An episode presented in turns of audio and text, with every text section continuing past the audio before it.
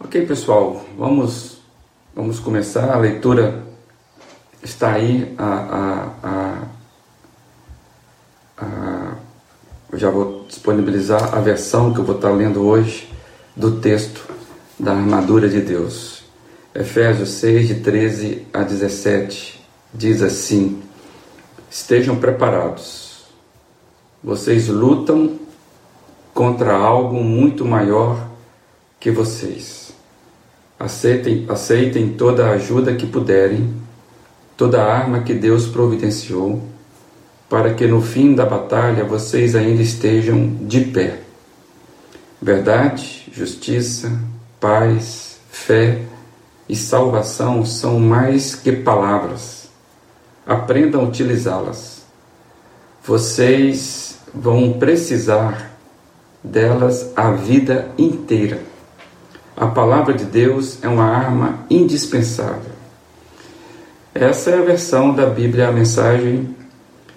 E hoje eu gostaria de trazer um detalhe no texto que nós refletimos durante essas duas semanas.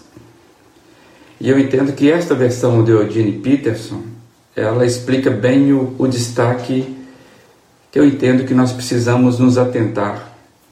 E e esse detalhe, esse como é que fala? Esse aprendizado que eu acho que a gente não pode esquecer do processo, ele está no verso seguinte que nós não lemos. É, e eu estou compartilhando na versão do Eugene Peterson, depois a gente traz outras versões, mas por isso que eu trouxe o Eugene. Ah, ele diz aí no verso 18, quando termina, quando Paulo termina a, a relação da armadura de Deus, ele põe: a oração também é essencial nesta luta incessante. Orem o tempo todo e com fé. Orem pelos irmãos na fé. Mantenham os olhos abertos. Encorajem-se mutuamente, para que ninguém venha cair ou vacilar. Essa é a versão do Eudine para o verso 18, que eu vou colocar aí mais uma versão e hoje nós vamos estar trabalhando algumas semânticas. Toda vez que você quer ver algum detalhe no texto, alguma palavra te chamou a atenção, você precisa recorrer a outras versões. O verso 18 diz assim: Orem no Espírito em todas as ocasiões, com toda oração e súplica. Tendo isso em mente, estejam atentos e perseverem na oração por todos os santos. É, essa, essa, essa é a versão que nós temos usado aqui da NVI. No texto grego, é, é, a, é a língua que foi escrita no Novo Testamento, basicamente, é, tem uma forte ênfase na expressão todo, todos, né? E quem, quem me chamou a atenção para isso foi o comentário do John Stott, e eu fui até lá para conferir como é que seria essa versão é, no, no, texto né, em grego. E de fato lá é, é, deixa muito evidente isso, né? É, toda oração e petição em todo tempo, é, com toda perseverança por todos os santos. E, e uma tradução que talvez traga isso de uma forma muito muito clara é o a do João Ferreira de Almeida, a revista é atualizada, e, e ele traz assim, eu queria então compartilhar, já que eu consegui trazer, né? Com toda oração e súplica, orando em todo tempo no Espírito, para isto vigiando com toda perseverança e súplica por todos os santos. Então, nessa versão do, do João Ferreira, você vê de fato os, os, todos os é, é, todas as expressões né, nesses quatro momentos né, desse verso.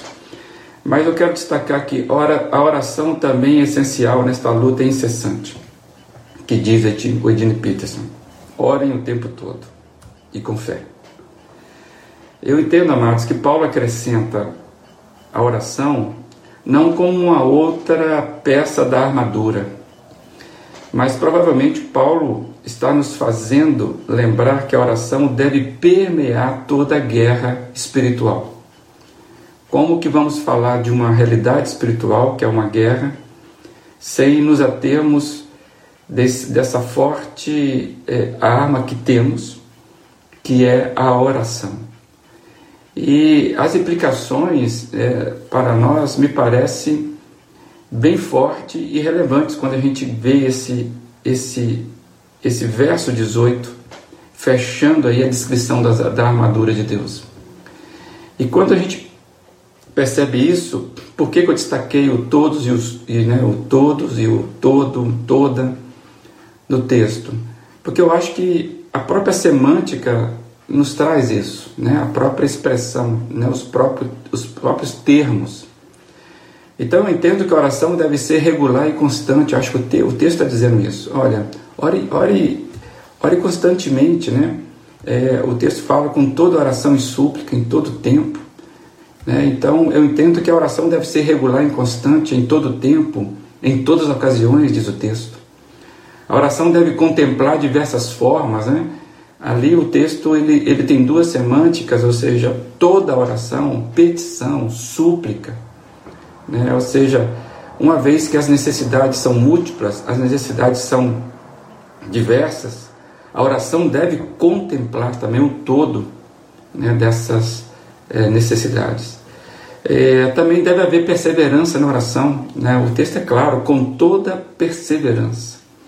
Dá para imaginar o que é toda perseverança? Né? Ocasiões específicas, fiquei pensando, exigem um espírito perseverante. Desafios são ultrapassados com perseverança. E a luta espiritual, que a arma, que a armadura de Deus nos apresenta, é algo que de fato requer esperança. Muita gente fica pelo meio do caminho, é, ou esmoreçam, ou esmoreceram por causa da falta da perseverança. E querendo ou não, é quase que um retroalimentar, né? A oração perseverante alimenta-se a si mesmo, alimenta a postura da perseverança. E eu entendo também que deve haver um senso coletivo, um senso comunitário na oração. É, isso é muito forte, né? Por todos os santos, diz aí é, o final. É bom lembrar que os santos aqui não, não tem nada a ver com a expressão de religiosidade que muita gente hoje carimba algumas pessoas como santos, como aqueles que têm virtudes, de qual então nós podemos é, é, fazer petições. Não é isso. Santos aqui são todos os chamados, né? são todos nós, é, é, os que, são, que formam esse exército, que formam a igreja do Senhor Jesus. Então, o que eu vejo, só relembrando, a oração deve ser regular e constante, a oração deve contemplar diversas formas, deve haver perseverança, perseverança na oração e deve haver senso coletivo, senso comunitário na oração. E aqui eu vejo então o cuidado do texto é, em nos mostrar a qualidade desta oração, a qualidade da oração, para nos fazer lembrar que a oração é essencial para uma luta que é constante. Então, a oração que, que se qualifica né, para, para essa luta que é constante deve ter esse caráter de constância de abrangência, de persistência. Nunca deveria ser de, de outra forma. A negligência aqui afeta o restante. É, e na minha percepção, faz todo sentido a gente parar e conversar sobre isso.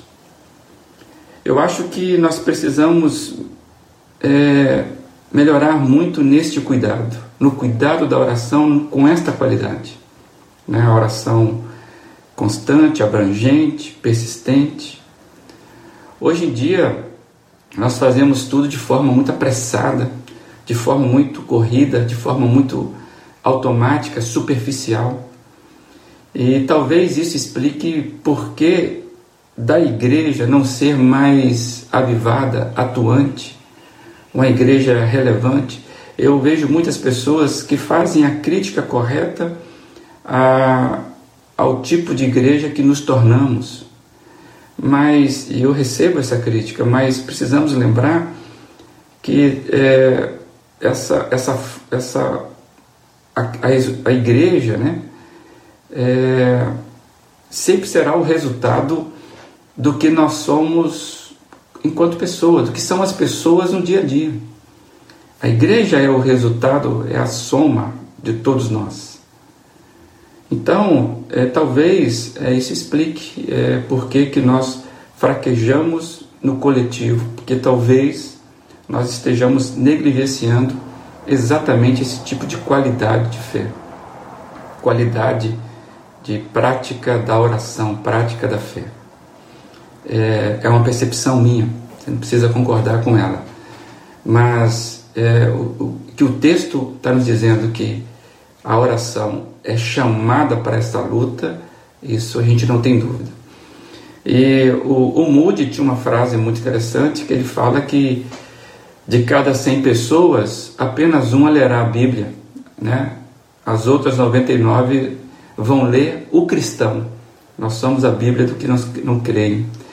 Então, o que eu quero dizer isso é o seguinte, é que se eu não levar a sério esses pontos de recomendação, de ordenanças da Bíblia, com certeza as pessoas lerão o Evangelho falho.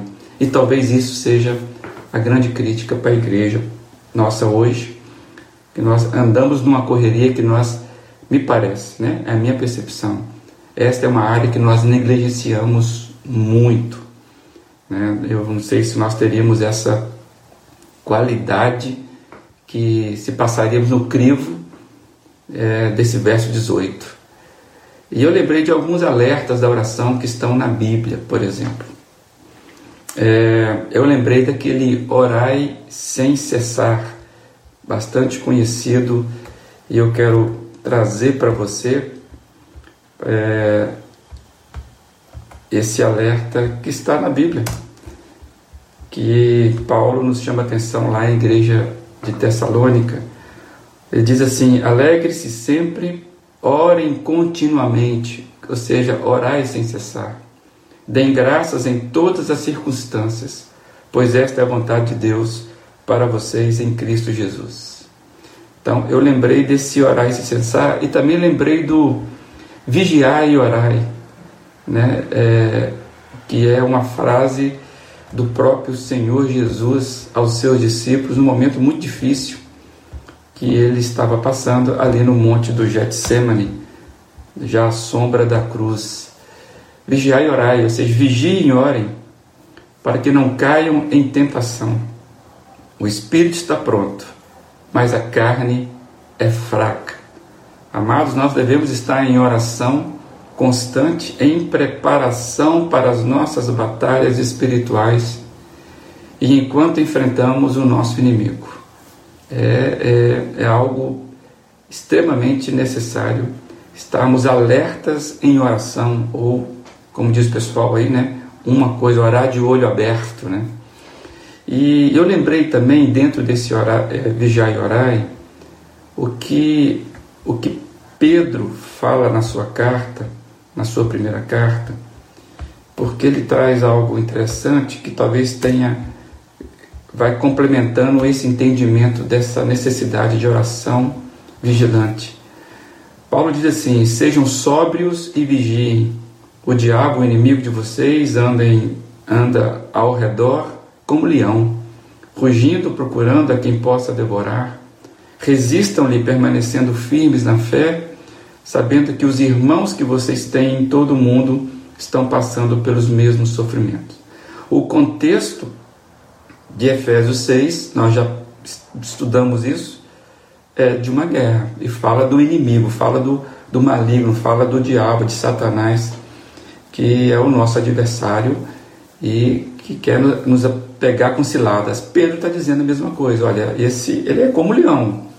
Ele está sempre buscando aí nos atacar, então precisamos resistir. E a, e a resistência, esse permanecer firmes, Paulo explica lá em Efésios 6, ou seja, revestindo-se da armadura de Deus. Não é, não é no nosso braço. Né? Então, esse texto, eles, eles se complementam.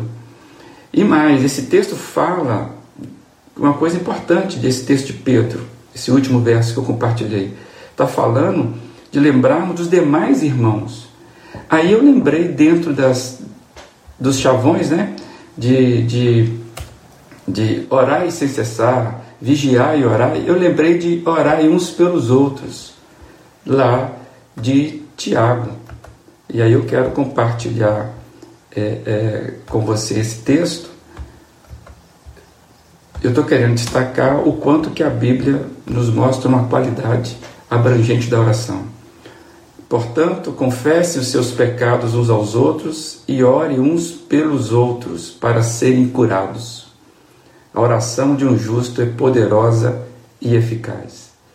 É, então, a gente precisa entender que nunca é individual, nunca é solitário.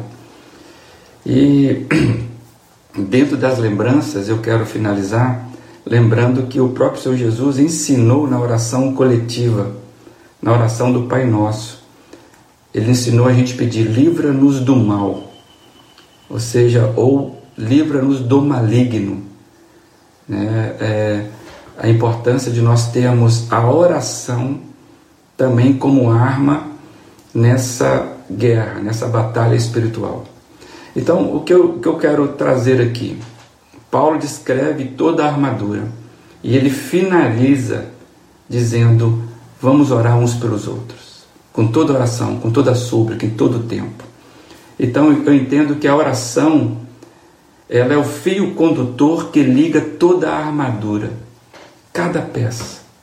Oração é aquela arma de longo alcance, porque a armadura é, é a arma de, de, de, de alcance próximo. Né? A oração é a arma de longo alcance, é a arma que alcança pessoas perto, mas alcança também pessoas distantes. A oração, ela ultrapassa e rompe o tempo. A oração nos faz lembrar que não estamos sozinhos nessa luta, porque nós oramos uns pelos outros. Eu oro por você, você ora por mim. A fé cristã nunca foi, amados, é, uma jornada solitária. Somos chamados, somos convocados para compor um povo, um exército. E esse povo tem oração como arma de vitória. É, é, essa é a marca que eu acho que valeria a pena nós finalizarmos esta semana esse estudo sobre a armadura de Deus, trazendo que Paulo finaliza com a oração, né? É, ó, é, e uma qualidade de uma oração que nos faz entender que sem a oração nós vamos perder essa liga da, de cada peça dessa armadura que possamos internalizar a importância desse, desse mandamento que permeia todo o Evangelho, que é orarmos constantemente, orarmos sem cessar, com toda oração e súplica, trazendo para a nossa, a nossa arma a lembrança de intercedermos pelos outros.